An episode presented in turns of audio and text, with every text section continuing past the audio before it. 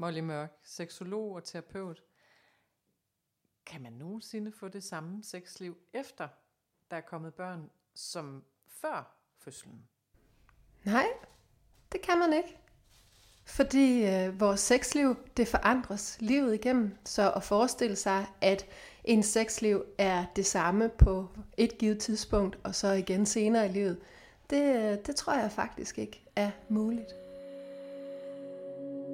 Velkommen til Smertefri Fødsels podcast. I dag så skal det handle om sex. For der er nogen, som har spekuleret på, om man overhovedet kan være forældre og elskende på samme tid. Og om det er bare uundgåeligt, at sexlivet det faktisk går i stå, når man får en baby.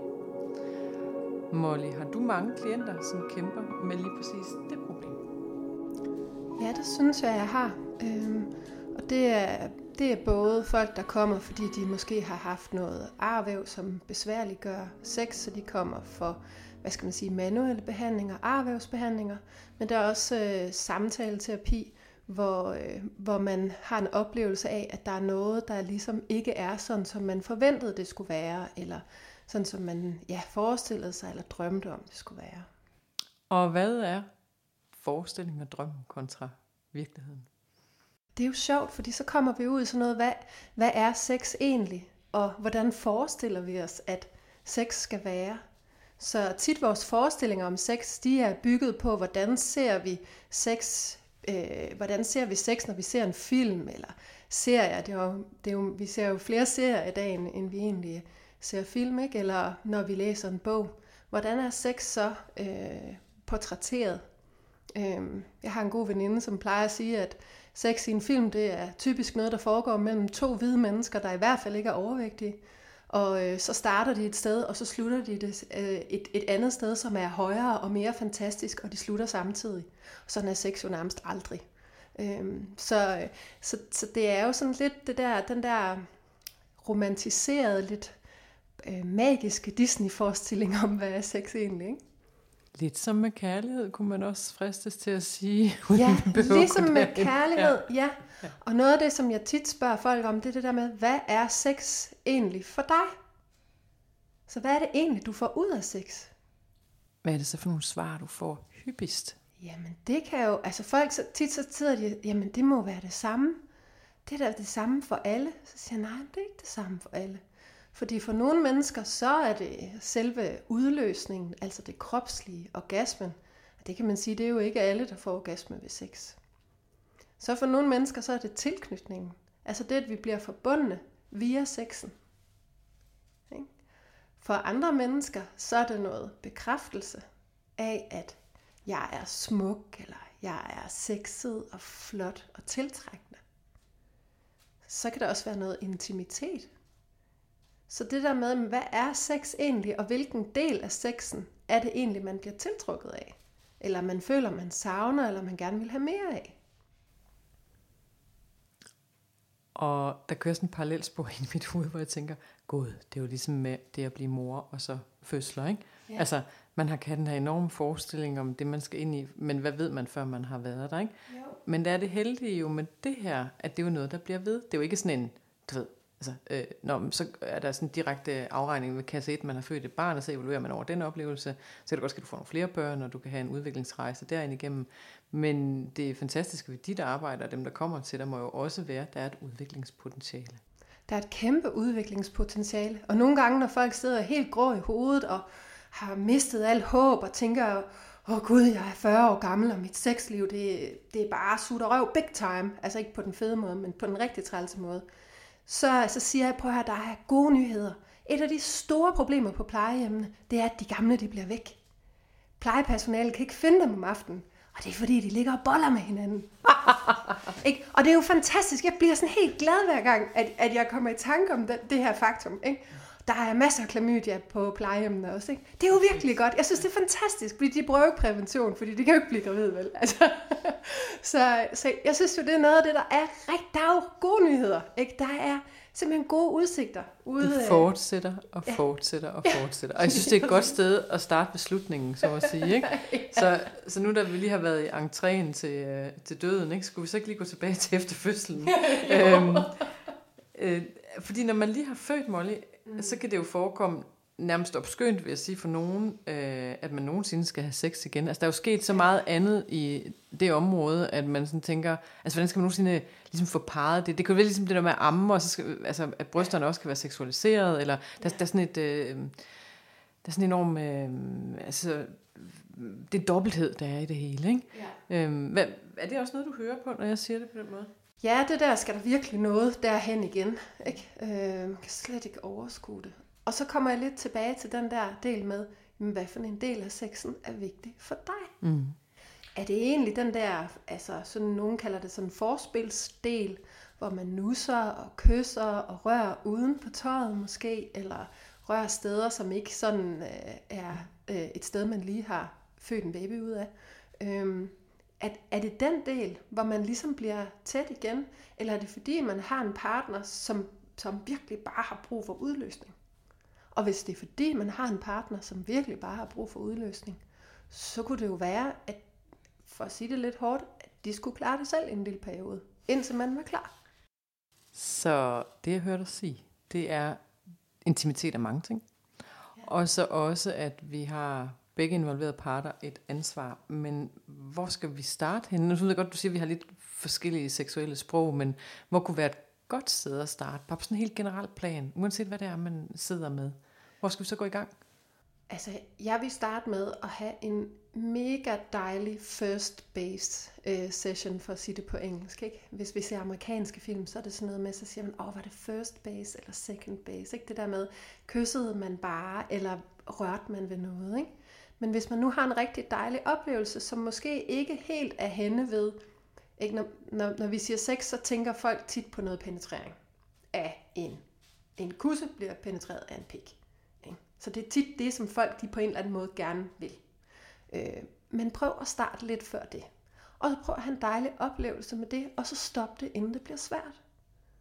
Og så kan det godt være, at man har brug for lige at varme op i nogle gange, eller nogle måneder, eller nogle, Altså, det kan godt være, at det tager noget tid. Det vigtigste er bare, at man ikke får overskrevet nogle grænser, at man ikke får lavet nogle kodninger i kroppen, som siger, at det her er forkert, eller det her gør ondt, eller det her er for meget. For hvis man først får lavet de her kodninger, så tager det altså lang tid at komme ud af dem igen. Og det er jo ikke fordi folk ikke må komme til terapi hos mig. Det må de hjertens gerne. Men det kunne da være dejligt, hvis man nogle gange nåede at foregribe det her lidt. Så små skridt. Ikke? Mm. Når jeg snakker med kvinder om sex efter fødslen, så det spørgsmål, der falder mest, det er, hvornår mm. er jeg så klar igen? Altså, hvornår, og det er også det der sammenlignende, som jeg sidder og tænker på, når ja. du snakker. Ikke? Øh, man vil så gerne vide, hvornår naboen har sex igen. Ikke? Men der er jo aldrig noget rigtigt svar, men kan man sige noget generelt, egentlig ud fra din erfaring til, hvornår er vi klar til at... Det kommer jo også an på, hvad der er sket. Der er jo rigtig mange, de har haft en lille bristning. Og hvis man har haft en lille bristning, så, så siger min erfaring mig altså, at den skal nå at hele. Og det tager 8-10 uger, før sådan et sår det hele er ordentligt. Så det er sådan et meget, hvad skal man sige, det er jo et svar, det kan vi forholde os til. Okay, 8-10 uger. Jamen hvad så, hvis jeg har lyst efter 5? Jamen hvis du har lyst efter 5, og du synes, det er dejligt, og i øvrigt får brugt noget glidecreme, for det kan godt være, at øh, der er noget der noget der har forandret sig lidt jamen så gør der det, og gå langsomt frem. Hvad så, hvis man slet ikke har lyst, Molly? Jamen det er også okay. Det er også okay, at man ikke har lyst. Men tit så har vi nogle, hvad skal man sige, så har vi nogle andre kropslige behov, som ligger på en eller anden måde tæt op af sexen, men ikke af den der sex, som vi lige forestiller os. Og her taler vi altså om, igen om det der penetrationssex, som for nogen bliver det der mål, eller det er da rigtig sex, eller hvad man nu skal sige. Ikke? Øhm, så, så finde ud af, okay, men hvad er det så, der er vigtigt for dig i intimiteten med din partner? Så i virkeligheden så er det her også et sted i livet, hvor man har et kæmpe udviklingspotentiale for at få et andet sprog ind i sexlivet, så det ikke bare bliver sådan en gang heteronormativ penetration, som vi ja, ud med at snakke om med pik ja, lige præcis. ind i kusse. Ja. Øhm, men at man faktisk kan lære sig selv at kende på alle mulige andre intime områder og hinanden. Ja, og så også husk på, at man får jo faktisk et intim berøringsbehov opfyldt rigtig meget gennem sin baby. Ikke? Så, så der er jo noget der, som hvor man kan sige, at det er jo ikke seksuelt. Nej, men noget af det behov, som man måske før fik opfyldt fra sin partner i forhold til berøring, og igen tilbage til, hvad var det egentlig i sexen, der var vigtigt for mig? Fordi det er jo forskelligt. Mm. Så hvis ens behov har været berøring, kontakt, bekræftelse, jamen det får man jo i den grad, øh, hvis man for eksempel ammer. Der er jo nogen, der, tal, der har talt, altså der er sådan et nyt udtryk, der udvikler sig under corona, øhm, sådan noget øh, øh, hudsult. Ja. Ikke? Altså det der med, at vi har en længsel efter at røre ved hinanden. Ikke? Ja. Nogen siger, det er ikke så fremtrædende lige nu, men man kan sådan mærke, at det sidder i en. Ikke? Øhm, jeg har også hørt et andet udtryk, og det kommer jeg til at tænke på, når du siger det sidste, nemlig det der med at være hudmættet. Altså mm. det der med, at kvinder de kan tale om at være mættet, badet i oxytocin, nærmest som de har ligget som sådan en Kleopatra øh, nedsunket i mælk i badekarret. Ikke? Ja. De har bare ikke brug for mere berøring. Det kan være den ene ting, og den anden ting er, øh, hvad nu hvis, at det gør ondt? Når det er sådan, at man så har sex efterfølgende. Hvad, hvad er ligesom, hvad, hvad plejer du så at sige? Hvad, hvad gør man så? Altså, hvorfor, hvorfor kan det gøre ondt? Jamen, det kan jo gøre ondt øh, af mange årsager. Det kan gøre ondt, fordi der, der simpelthen er noget, som, som, hvad skal man sige, som ikke er parat. Det kan også gøre ondt, fordi der for eksempel er nogle, øh, hvad hedder det, nogle receptorer, altså de her nerveender, som er dem, der ligesom sender besked til vores hjerne om, nu bliver det rørt, nu er det varmt, nu gør det ondt, nu er det koldt. Alle de her sådan beskeder, vi hele tiden, sådan, der kommer op til hjernen, når vi rører ved noget, jamen, de kan blive på en eller anden måde overaktive. Og de kan blive forbundet med, med, med det her sådan frygtcenter oppe i hjernen. Så de kan gøre, lige pludselig kan vi have et område af vores krop, hvor der er sådan en, øh, jeg plejer at sige, der er sådan en slags øh, sådan signalfejl. Ikke? Så bliver det ved med at sige, farligt, farligt, stop, nej, stop, farligt. Og hvis man bliver ved med at få det der budskab, så skal man altså stoppe. Fordi ellers bliver man bare ved med at bekræfte i, ja, det er farligt, ja, det gør ondt, nej, det er ikke rart. Og så må man gå meget, meget langsomt frem. Gå frem dertil, hvor man begynder at få de her signaler, at det gør ondt, at det er farligt, og så stopper man der. Gå lidt tilbage måske. Så igen de her babyskridt og vende tilbage til det. Starte et sted, øhm, og så tage det stille. Ja. ja. Og så også husk på, at der er faktisk rigtig mange, som beskriver det her med, at efter de har født, så er deres orgasmer anderledes. Nogle beskriver, at de er større, eller vildere, eller længere, eller de får flere. Altså, så, så der er også en mulighed for, at det ligesom kan udvikle sig på en måde, hvor sexen også bliver, bliver bedre, eller anderledes. Ikke? Det er jo det der med, hvad, hvad er godt og skidt. Ikke? Det skal mm. vi jo mm. passe på med at definere en gang imellem for folk. Ja. Øhm, jeg tænker meget individuelt, altså, hvad, altså det handler jo igen om den der seksualitet, og hvad man ja. til, ikke? Øhm, jeg tænker, når man så ligesom har taget hul på sexlivet igen, så er der mange par, der oplever, at der kan være meget stor forskel på, og det kan der jo altså også før øh, fødslen, det hænger jo sammen, men særligt øh, i forhold til, hvis de sammenligner med, hvad der var før, at der er meget stor forskel på, hvor meget lyst man hver især har. Ja. Er det også øh, noget, som du er i kontakt med? Ja, det vil jeg sige. Og, og der, der er det meget forskelligt. Vi har tit sådan en oplevelse af, at, at og igen, det bliver lidt hen, fordi vi, vi, vi har set alle de her ting i populærkulturen, ikke? Men det der med, at det ligesom er kvinden, der tilbageholder sexen, som ikke vil have så meget sex, og manden, der ligesom vil have sexen og vil have mere sex end kvinden. Jeg synes nu, jeg oplever lige så mange par, hvor det er omvendt. Så mændene kan altså også, ikke? og nu snakker vi ind i et eller andet familiesystem, hvor det er mand-kvinde, det kan jo lige så godt være samme køn og så videre, ikke? Men, øh, men, men det, det er altså meget forskelligt, hvem det er, der har mere lyst og mindre lyst, og det er i perioder. Og hvis man er påvirket af noget psykisk, jamen så kan det igen altså, gå ind og gøre, at man måske har mindre lyst, eller mere lyst. Ikke? Så, så hvis man for eksempel har haft en rigtig voldsom fødsel, eller har haft rigtig svært ved amningen, eller baby bare græder rigtig meget, og man får ikke sovet så meget, jamen så har man jo en forholdsvis voldsom psykisk påvirkning. Man er ikke sådan helt i vatter, vel? Og så kan det der sex øh, virke som noget helt uoverstigeligt. Så det, at vi taler sådan efter fødslen, kan egentlig sammenlignes med, som jeg hørte dig sige, det er også noget, det du sagde tidligere, at det er ligesom alle mulige andre eksistentielle overgange, hvis man er ubalance. Det kunne også være, at man var bare stresset, eller ja. presset på alle mulige andre livsparametre, så oplever de allerfleste mennesker jo, det går direkte i sexlivet, eller som vi siger inde i, i øh, yogakredsen, ikke? så går det direkte i rodchakret, så har vi balladen. Ikke? altså ja. det er der, hvor livslysten sidder, det er der, hvor at vores virkelyst, vores kreativitet og øh, også øh, sexlysten, den befinder sig. Ikke? Jo, og det kan gå i begge retninger. Altså det kan jo også være, at man for eksempel øh, mister en forældre. Og det er sådan et af de der eksempler, som jeg bruger en gang imellem, fordi det er noget, vi alle sammen, de fleste af os i hvert fald, oplever. Og det kan gå begge veje. Der er nogen, der fuldstændig mister sexlysten, og så er der nogen, de går altså helt bananas. Så skal der bolles igennem, ikke? Fordi så bliver vi bekræftet, fordi vi kan mærke os selv, fordi at alle hormonerne begynder at køre rundt, ikke? Så det er det der med, jamen, det, det er ikke bare et ja eller nej spørgsmål. Øhm, det er mere sådan et, det er forskelligt, eller det forandres. Mm. Øh, og det er præcis også det, som, når jeg, det er jo det, Instagram er fantastisk til at spørge folk, om fik du så mere lyst efter fødslen, eller fik du mindre lyst, ikke? Og det går jo i begge uh, retninger. Altså der er sådan 50-50 på det, ikke? Altså det tænker ja. jeg bare, at den ene halvdel må så kigge på øh, den anden halvdel og tænke, hvad er det dog altså, interessant, at det kan være på den der måde, du fik meget mere lyst efter fødslen, eller du fik meget mindre lyst, ikke? Ja. Man kan sige, det hårdnakkede rygte er jo, at, uh, i hvert fald som man læser det alle mulige steder, at kvinder så får mindre lyst efter de får børn, og tit knyttet til den der historie om det hudmættede, altså du får erstattet din behov for oxytocin og nærhed øh, igennem øh, den her kontakt med øh, babyen, ikke? Mm. Og hvor mænd også nogle gange er, øh, eller medmor, er jaloux på øh, hele den der øh, symbiose, der kan ligge hos den fødende forælder, ikke?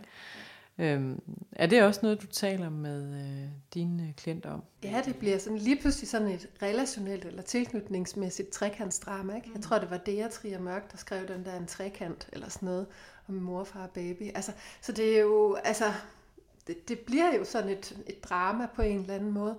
Og, og som med andre ting, jamen, hvis ikke vi er opmærksomme på det, eller taler om det, eller ligesom siger, åh, oh, wow, jeg, jeg kan godt mærke, at jeg har den her kæmpe store tilknytning til, øhm, til lille Kurt, men jeg har stadigvæk øh, kæmpe kærlighed til dig. Jeg er bare lidt fyldt op. Mm. Øhm, hvad har du brug for fra mig, som, som jeg måske kan finde ud af at give dig på en eller anden måde? Eller, altså, det, det, må man, det må man jo finde ud af. Ikke? Men hvis man kan begynde at tale om det, og der vil jeg sige, at størstedelen af Danmarks befolkning, de har altså ikke lært at tale om sex endnu.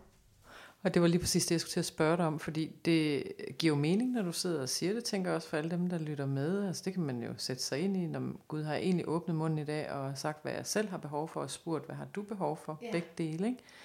Men hvordan får man udviklet det sprog?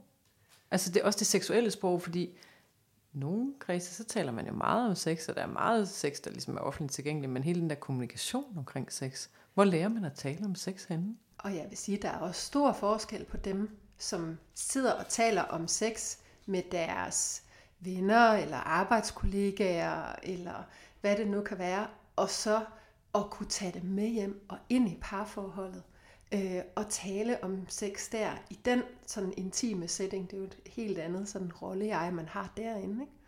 Ikke? Øh, men det er ligesom med alle mulige andre ting, når vi skal lære at cykle så er det mega shaky i starten, og vi er ved at falde, og man bliver lidt bange og sådan noget. Jeg plejer at sige, prøv at skrive det ned for dig selv, hvad det er, du gerne vil sige til din partner.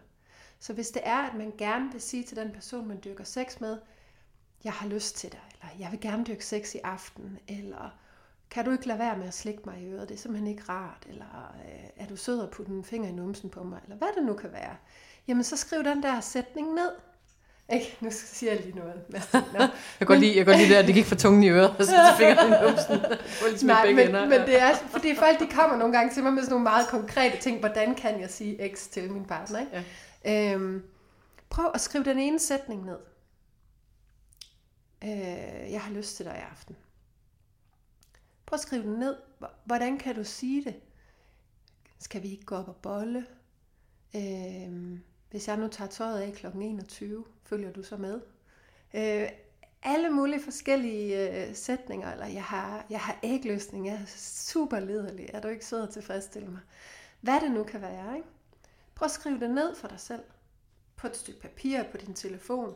Vi skal også huske, hjernen den husker det lidt anderledes, hvis vi skriver det ned i hånden på et stykke papir. Det er en lille detalje.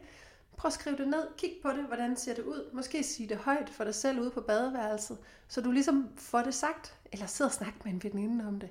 Øh, og sige, oh, jeg vil gerne lære det her. Hvordan, hvordan kan man sige sådan, eller kan man sige sådan? Ikke? Det kunne vi da godt forestille os. Man kunne have sådan en samtale over et glas vin med en veninde og sidde og grine rigtig meget af det. Ikke?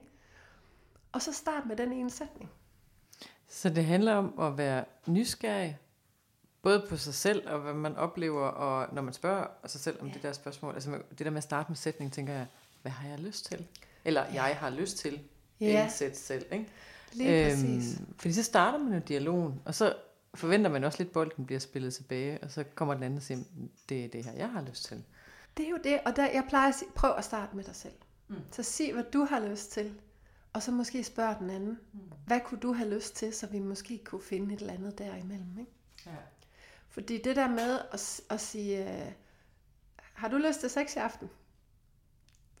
Ikke? Au, au, au, au, au. Altså, hvis den anden så siger nej, nå, okay. Hmm. Men hvis man nu startede med at sige, jeg har lyst til sex i aften. Jeg kan mærke, der er et eller andet i luften. Det gør sgu, at min krop kommer i det der humør, og jeg har tænkt på dig hele dagen. Så kunne det da godt være, at den anden fik lyst til sex i aften, når man sagde det på den måde. Hmm.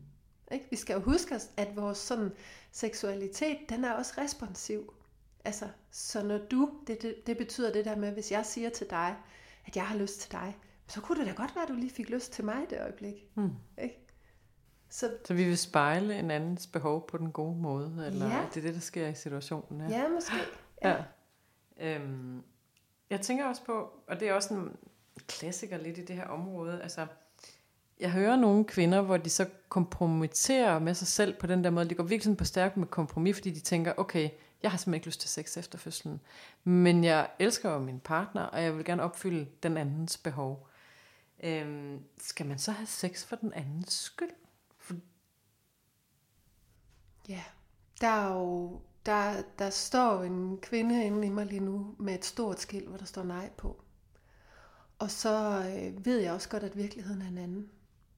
Der er rigtig mange mennesker, der dyrker sex med hinanden for den andens skyld. Og det er altså virkeligheden.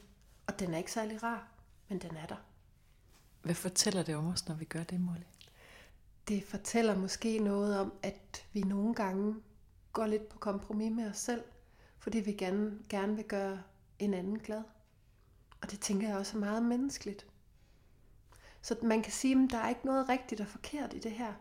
Der er kun en handling og så en konsekvens. Og hvis konsekvensen er, at man i overvis egentlig mister lysten til sex mere og mere, fordi det bliver noget, man gør af pligt, så er det jo ikke en særlig fed konsekvens.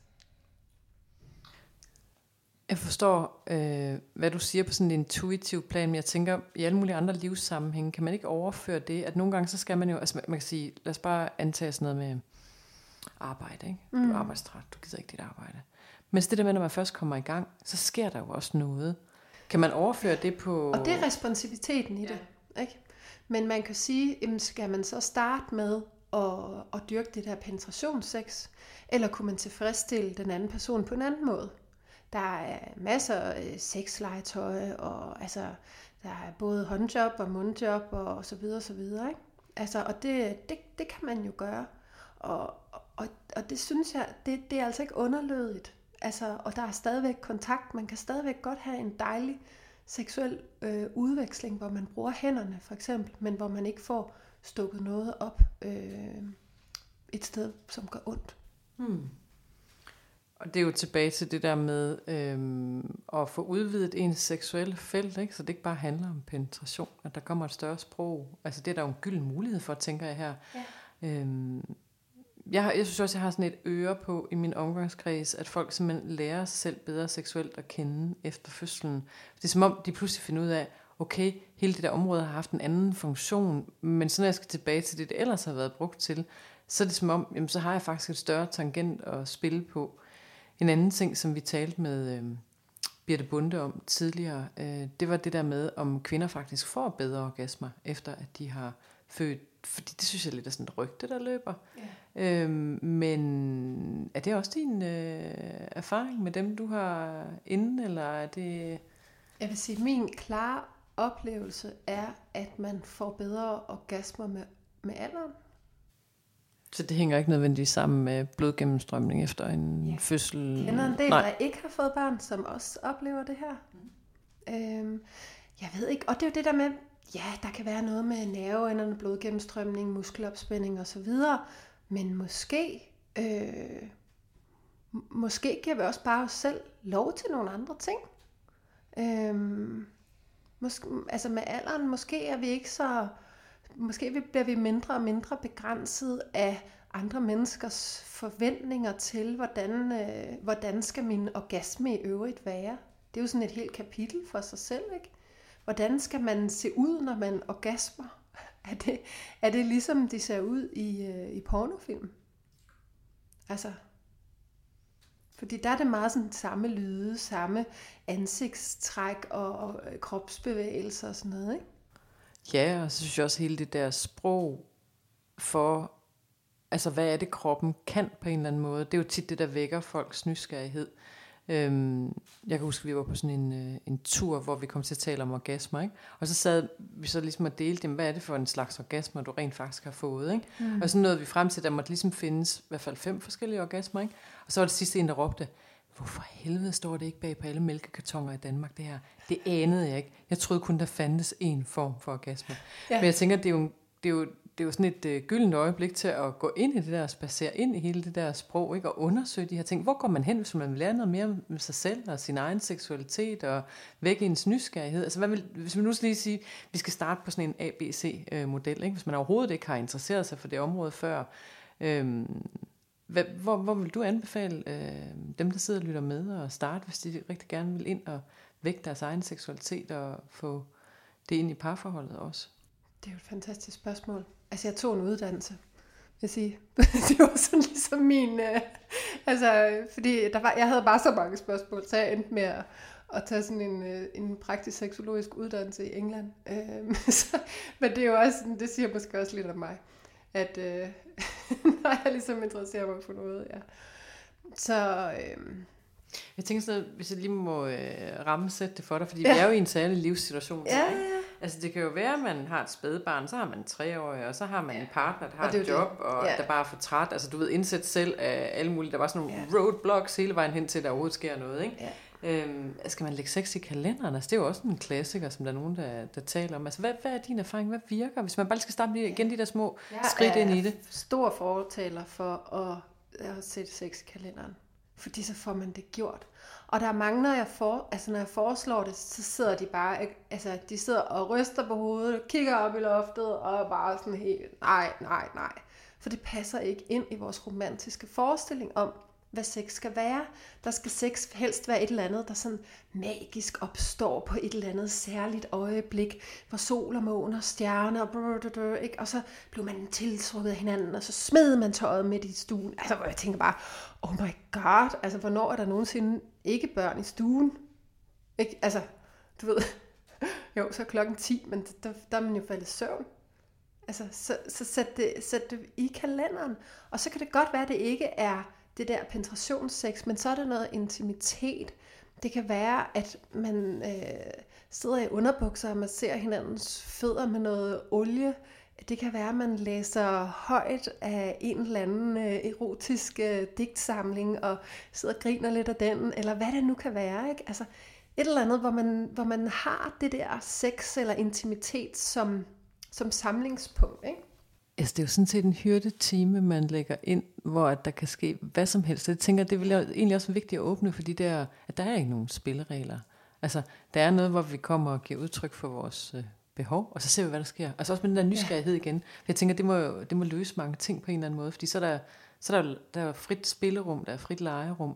Ja. Og så må der vel også ske noget, altså, når man kan... Og det er også der, hvor man kan genopfinde sig selv måske, ikke? Altså, op, jo, ja, og bare det der med at have en hel time, hvis det er det, man har, hvor man altså, hvor, hvor det er det, ikke? Og jeg har hørt om folk, hvor det lavede de ude på badeværelset, fordi der var lyden ligesom øh, lidt mere isoleret. Og, altså, det, så det er det der med at finde ud af, hvor, hvor, hvordan kan det her lade sig gøre? Så kan det godt være, at man bliver nødt til at slæbe en topmadras ud på badeværelset øh, hver onsdag aften kl. 20.15. Men så ved man ligesom, okay, der er mulighed for noget på onsdag. Ikke? Eller bare høre noget sexet musik, eller whatever. Altså, det... Og så kan man vel også gå og lade op. Altså, der er også kæmpe forspil i at vide, ah, det er der. Altså, der, der, altså, det der må også ligge det. noget i ja. den der. Og jeg vil faktisk sige, jeg har ikke oplevet nogen, altså par, som har gået hos mig, som, hvor vi har lavet den her aftale om, at så er det onsdag, eller hvornår det nu er, ikke siger onsdag, fordi det, det er det, som joken ligesom går på, at så dyrker man sex onsdag eller lørdag, eller hvornår det nu er. Ikke? Jeg har ikke oplevet nogen, som ikke kom tilbage. Altså, folk de kommer tilbage og sådan der, det er så awesome. Ikke? Og er sådan, vi dyrkede sex. Altså jeg får jo nogle gange sådan nogle mails, hvor der bare står, vi bollede i går. Ikke? Og jeg synes jo, det er fantastisk. Altså, øhm, og det, det skulle nærmest alle mulige forskellige typer klienter, jeg har. Ikke? Som, hvor det lige pludselig så er det sådan, eller vi prøvede at bolle, og vi kom til at grine, fordi det virkede sgu bare ikke, men, men vi har mod på det. Ikke? Eller folk, der har været ude og købe sexlegetøj, og bare har simpelthen sådan helt teenage-fnider øh, over, at nu, nu skal de i gang med det her sexlegetøj. Ikke? Altså, det er jo, det synes jeg er så fantastisk. Altså. Jeg sidder sådan og tænker på, der er to ting, jeg mangler at få svar på, og det er, øhm, hvorfor er det generelt, at kvinder får mindre lyst efter øhm, fødslen, altså dem af dem, altså, som gør det, for de, de siger jo ikke, det er alle, der gør, men hvis de gør, hvad er så den primære årsag? Øhm, vi kan vi været lidt ind omkring det, men i forhold til, hvad du ser øhm, hos dig? Jeg vil sige, den ene del er smerter, simpelthen. At, det med fysiske smerter. Fysiske ja. smerter, at man har ondt, øh, eller sådan er nervøs nærmest i vævet, at, at det sådan trækker sig sammen, hver gang man bare tænker på sex, og ikke på den fede måde. Altså, og, og, og det kan give smerter i sig selv. Og den anden del er det her med, at man får rigtig meget nærhed øh, opfyldt gennem barnet. Jeg vil sige, den er, den er todelt. Det, det er min oplevelse. Jeg har ikke lavet nogen øh, studier på det eller noget som helst. Men det er sådan min oplevelse. Det er de her smerter, og så er det den her nærhed, som, øh, som man ikke på samme måde savner, som man måske gjorde før.